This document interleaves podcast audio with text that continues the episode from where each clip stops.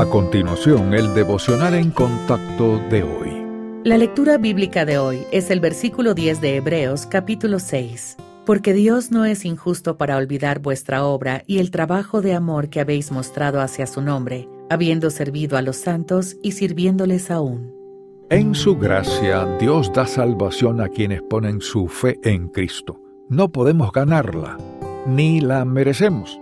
Sin embargo, nuestro Padre está al tanto de si vivimos de acuerdo a su voluntad y promete recompensarnos de acuerdo con lo que hayamos hecho por Él. Apocalipsis 22, versículo 12 dice, He aquí yo vengo pronto y mi galardón conmigo para recompensar a cada uno según sea su obra, ya sea grande o pequeño, el servicio hecho en el nombre de Cristo será bendecido pero debemos asegurarnos de que nuestras acciones sean para la gloria de Dios. Si los motivos son egocéntricos, el único beneficio que recibiremos es la alabanza, si la hay, que escucharemos de las personas en esta vida. Aunque esperamos con ansias las recompensas que se darán en el cielo, algunas bendiciones se pueden experimentar ahora. Por ejemplo, hay una gran alegría al permitir que Dios bendiga a otras personas por medio de nosotros. Además, se tiene un sentimiento profundo de satisfacción cuando llevamos a una persona a Cristo